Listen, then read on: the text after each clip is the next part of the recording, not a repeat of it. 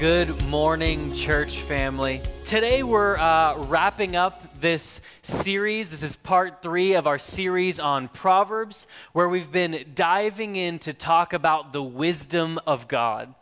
Now, the wisdom of God, as we've talked about in this series, it's not this secret or hidden thing that's reserved just for a few super Christians. No, the wisdom of God is immensely practical. The wisdom of God is about our relationships. It's about our finances. It's about our work ethic. It's about being honest. It's about justice. It's about all of these things which are a key part of our normal, everyday life for everyday believers. And so today I'd like to talk about one main idea, and that that idea is that wisdom is often found in community. Now, this might sound a little bit uh, backwards or contradictory to my message last week. Now, my message last week, for those of you who tuned in to watch, it's that wisdom is crying out in a noisy street, but that no one is hearing wisdom's voice because there's too many other voices. And so, wisdom is often found by getting alone and getting into the presence of God for yourself. And so, today, I want to present the other side of the coin, as it were. I'd like to present the other side of the argument because this is oftentimes how Proverbs works, and this is oftentimes how wisdom works. That when you look at the wisdom of God in the Bible, it's not quite the same as the law of God. See, when you read commandments or the law, it's very black and white right? Don't, don't lie, don't steal, honor your father and mother. These are things that pretty much in every circumstance or in every scenario, these are things that are black and white. It's right and wrong, it's good and bad. There is a, a right choice that needs to be made, it's universal. But when we come to the wisdom literature of the Bible, it's not so black and white all the time. In fact, God's wisdom is not so much about you figuring out good and evil as it is about figuring out a, a good decision versus a, a better decision or a best decision. And so, wisdom is oftentimes not black and white, it's, it's gray. It's about uh, weighing through decisions, about weighing through situations in life, it's about weighing through relationships. And so, oftentimes when we read the Proverbs, it seems like one proverb over here says this, and another proverb over there says something totally different. And the reason for that is because the proverbs of God, the wisdom of God, is not black and white. That it depends on the circumstance that you find yourself in. And so, oftentimes, what's true in one situation, what's true in one relationship, might not be the best decision for a different relationship that you're in. So let me show you how this is the case here. In Proverbs 26, verse 4, you'll see it on the screen. Here's what it says It says, Do not answer a fool according to his folly, or you yourself will be just like him. Now, any of us who've been on Facebook for a little while, you can see quite a few fools out there. And then oftentimes you'll see somebody who tries to rebuke the fool and they end up getting into some long, complicated argument that has about 82 comments. And the one person who tried to correct the fool ended up looking like a fool themselves, right? So, so the proverb here says, listen, don't even bother correcting a fool. Now, the next verse here in verse 5, 26, verse 5, the very next verse, it says, Answer a fool according to his folly, or he will be wise in his own eyes. So, here, the very next verse, the writer here of Proverbs is telling his audience to do the exact opposite of what he had just said. Why? Because this is the way wisdom works. That wisdom is often found in the balance of two different truths, which seem contradictory, but if you and I are to be wise, we have to hold these two truths in tension. And we have to know when it's time to answer a fool and when it's time to not answer a fool. And so I know that was a bit of an extended introduction I know that was a bit of an extended preface to my whole argument here. But today, I'd like to provide the counterbalance to last week's sermon. So, as I said earlier, last week was about how wisdom is found in getting alone in the presence of God. Wisdom is found in cutting off other voices so that you can get alone with God and learn wisdom. And today, I'd like to present, as I said, the other side of that. Because there is many proverbs which talk about how if you are going to be a person of wisdom, it's going to happen not just because you went up on a mountain by yourself, you went out into the wilderness by yourself. God uses those times but oftentimes in life, God's voice of wisdom will come to you through your spouse, it will come to you through a relative, it will come to you through a coworker, through a pastor, a mentor, a spiritual mother or father. Oftentimes, you and I are searching for wisdom, especially in seasons like this with the virus. Especially in seasons where there is this global pandemic and everybody's got their perspective.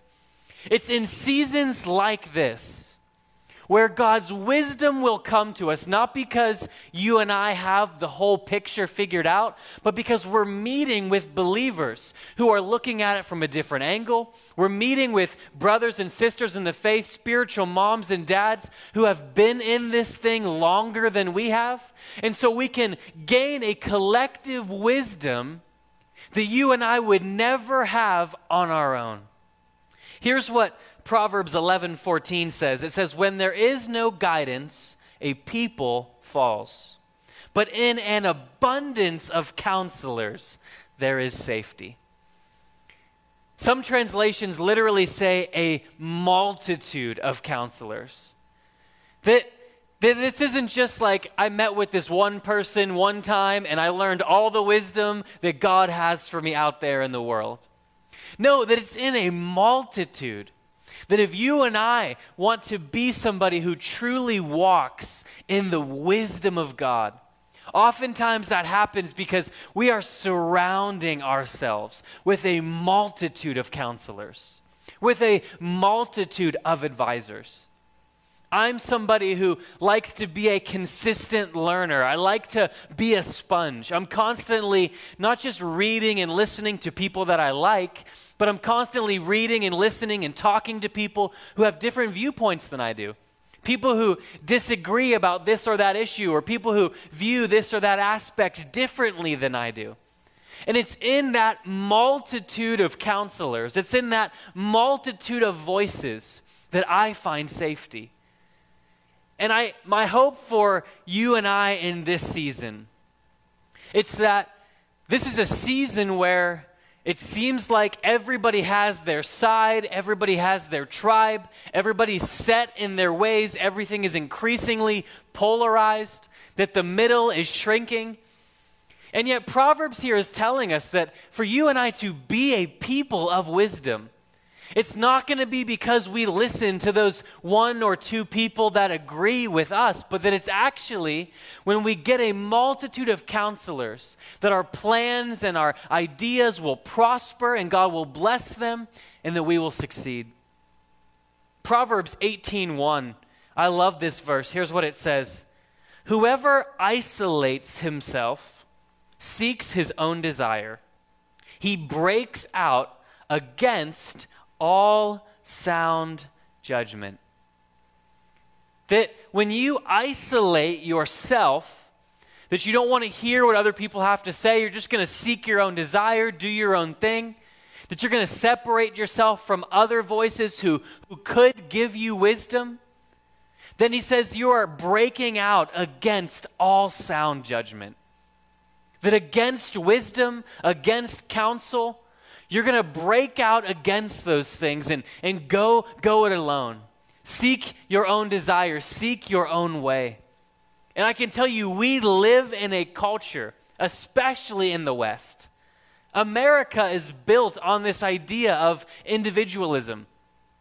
We have these sayings in our culture about how you have to follow your dreams and follow your heart, and you have to affirm yourself and affirm your value and affirm your worth. And, and I'm not saying there's no value in those things, there is some benefit in that.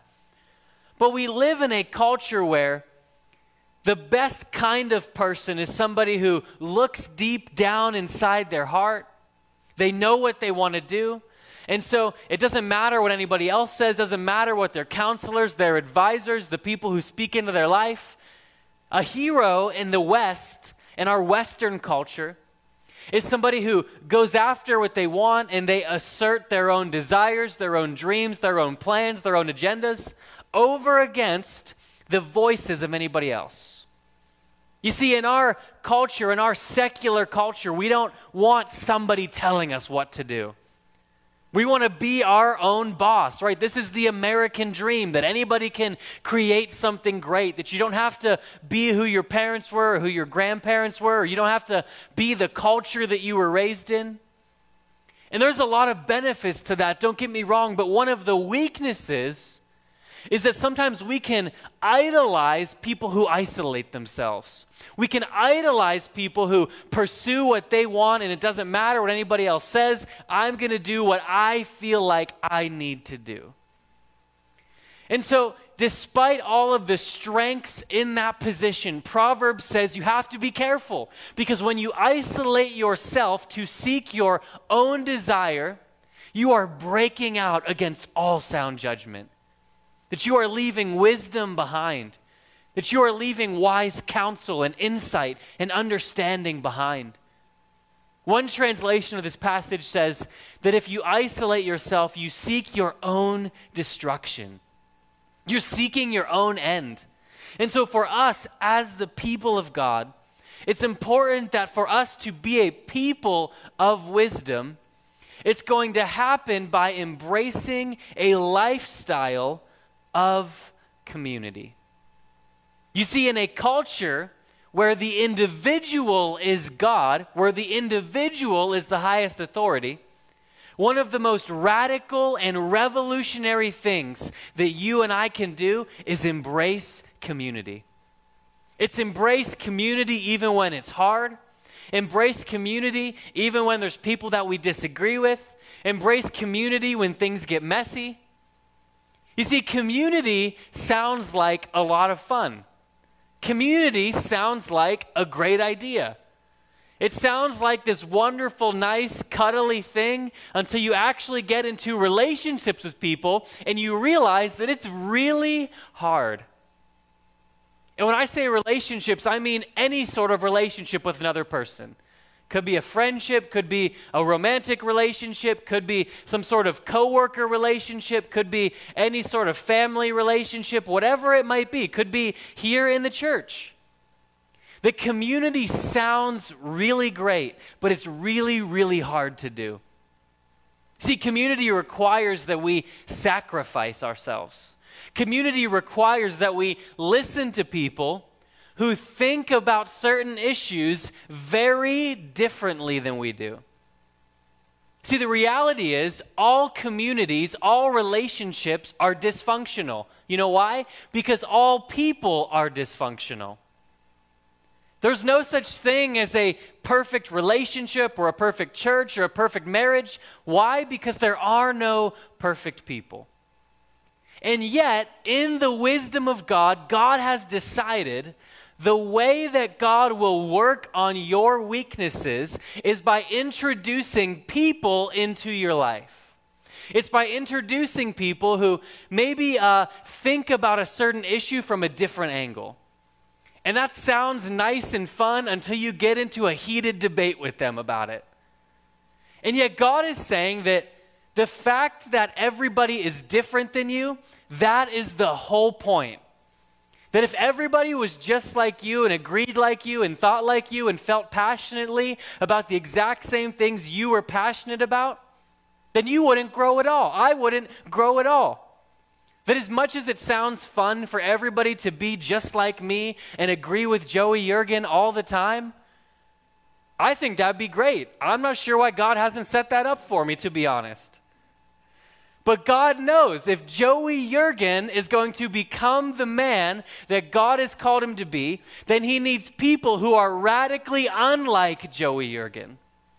He needs people who think very differently. You see, that is the, the challenge and the benefit of community. Here's what Proverbs 27 17 says it says, Iron sharpens iron, and so one man sharpens another. See, this is the point of community. Yes, it's messy. Yes, it's complicated. Yes, it's confusing. Yes, it's stretching. But that is the point. That it's supposed to be stretching, it's supposed to be challenging. And it's in that place of community where Proverbs says you are being sharpened, where you are being shaped into the image of God. You see, oftentimes, like the book of Proverbs, there are two or three or multiple truths that we have to hold in tension, that we have to hold in balance. And sometimes, as individuals, we hold on to one side of the coin really well. And God will introduce somebody else in community, a spouse, a, a fellow church member, a coworker, who will remind you that there's an other side to that coin, that there's another way to look at this issue. And so it's in that community. I'm telling you, as hard as it is, it's worth it. Church, I'm telling you, if you are ever going to be a man of wisdom, a woman of wisdom, it's going to happen because you begin to allow different voices to come into your life. You're going to allow voices into your life that are going to challenge you, voices that are going to disagree with you. Here's what Proverbs 27 6 says it says, Wounds from a friend can be trusted, but an enemy multiplies kisses. What does that mean? It says that that there's many, many kisses from an enemy. That it, he's basically saying here it's better to be wounded by a friend than to be kissed by an enemy. He's saying it's better to have a hard conversation with somebody who actually cares about you. It's better to be rebuked or corrected or challenged by somebody who disagrees with you, but they're doing it because they care about you. Better that than a stranger or an enemy who just says a few nice words and probably has an ulterior motive. That friends can be like a, a surgeon or a doctor who, who goes in and they sometimes, if you have a complicated surgery, they have to cut you open so that they could get into the place where they can bring healing. And that sometimes, if if you're not careful, you'll, you'll refuse the cutting open because it hurts too much. And God knows if you are ever going to come to a place of health, of healing, and wholeness, it's going to come first by being wounded by a friend. Church, you and I need to be a people of wisdom. And yet, God is telling us here that wisdom is found in community. Wisdom is found in a multitude of voices. I want to read a final passage here from 1 Corinthians. And here's why I want to close this whole series with this. The Bible tells us in the New Testament that the ultimate revelation of the wisdom of God can be found in the person of Jesus Christ as the crucified Messiah. Here's what 1 Corinthians 18, we're going to read 18 through 25. The Apostle Paul says, For the message of the cross is foolishness to those who are perishing. But to us who are being saved, it is the power of God. For it is written, I will destroy the wisdom of the wise, the intelligence of the intelligent I will frustrate. Where is the wise person? Where is the teacher of the law? Where is the philosopher of this age? Has not God made foolish the wisdom of this world? For since in the wisdom of God, the world through its wisdom did not know him, God was pleased through the foolishness of what was preached to save those who believe. Jews demand signs, and Greeks look for wisdom. but we preach Christ crucified, a stumbling block to the Jews and foolishness to the Gentiles. But to those whom God has called, both Jews and Greeks, Christ is both the power of God and the wisdom of God. For the foolishness of God is wiser than human wisdom, and the weakness of God is stronger than human strength. I want to close here in just a moment, and I'm, I'm wrapping this thing up. The Apostle Paul here is telling us that, that the message of the cross is absolute foolishness. Think about that for a minute that the very heart of our religious belief, the very heart of our entire worldview, is a foolish message which does not make any sense to the wisdom of this world. He says the Greeks, they're looking for some sort of philosophical wisdom. The Jews are seeking for some sign, some demonstration of power. He says it doesn't make any sense. That how is it that you and I could believe and preach a crucified Messiah? A Messiah who died. How can we announce a message of victory and triumph when our Savior was brutally murdered on the cross? That doesn't look like wisdom, that doesn't look like power. Yet the Apostle Paul says here that the weakness of God is greater than all the strength of this world. The foolishness of God is greater than all the wisdom of this world. That you and I are called to be, Jesus says, Paul says, the writers of the New Testament say, that true wisdom is found in embracing foolishness. Jesus said, if you want to find your life, you have to lose it. See, church, you and I do not just believe in a crucified Messiah. No. He says, if you want to follow me, then you too have to take up your cross. You see, church, the way to wisdom, if I can tie this whole sermon together here, the way to wisdom is by joining the community of the crucified. It's by joining the community of those who have decided to leave their old life behind. That is where wisdom is found, church. Wisdom is found in leaving behind your old life. Wisdom is found in admitting that you don't have this thing figured out. That the way to find your life is to lose it.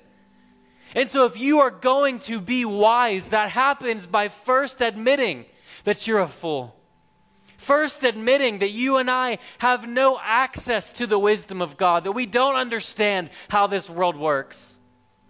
And it's as you and I take up our cross, as we follow Jesus, as we join the community of the crucified, that you and I can come and truly know wisdom for ourselves. That you and I come and truly find the wisdom of God revealed in the crucifixion of Jesus. Church, in times like this, we have got to be a people of wisdom. In times like this, the world needs the church to be a voice of wisdom, to be a voice of understanding. And here's what the Bible says it says, You will find wisdom in community, you will find wisdom in the cross. This is why we are eager to get back together again. And we know that there's struggles and challenges, and it was not a decision that we made lightly. And we know that even when we gather again, not all of you will be able to join us, and we understand that. But you see, we have this call that Jesus has given us to be in community, to join the community of the crucified. And I want to tell you, church, that is the way to wisdom. That is the way that you and I will find wisdom for ourselves. And that is the way that we will communicate wisdom to this world. Church, too many of us, we go through life and our lives look exactly like the lives of people out there in the world. We go through the same things, we think the same thoughts, we do pretty much everything the same, except we go to church on Sundays now and then. Church, that cannot be what separates us. What, what separates us has to be more than just going to church one day a week. No, what separates us is that we've left our old life behind. That we've given up our rights. We don't demand our privileges. We don't insist on setting all the wrong things right. That we turn the other cheek. That we've given up our life in this world. That we don't pursue our own dreams or agendas. And I'm telling you, the world looks at that and it will see foolishness. It will see like we are wasting our lives. How could you waste your life on that? You only have one life to live. But Jesus showed us that even though the cross looks like foolishness to the world, it is actually the wisdom of God in action. And as you and I join the crucified community, as we take up our cross, as the old hymn says, the world behind me and the cross before me, that as we embrace that lifestyle of foolishness, you and I will find wisdom in the people of God. And it's as this crucified community that you and I can show this world what real wisdom looks like. That even though it looks like foolishness, to those who are being saved, the cross is the wisdom and power of God. You see, church, if we're going to communicate wisdom to this world, it's not just going to be because we shout over everybody on Facebook. It's going to be because as a community, we model the wisdom of God, even when it looks like foolishness to the world. That our responsibility is not to pretend like we have it figured out and to give answers to everybody's problems. Our responsibility is to take up the cross. And as we take up the cross and as we live in community and as we share the good news of this foolish Messiah, the Spirit will do the calling. And to those who are called, they will find wisdom in the cross. Church, I want to thank you here as I close. And I know I said I'm closing like five times by now. It's an old preacher trick, it buys you a few more minutes.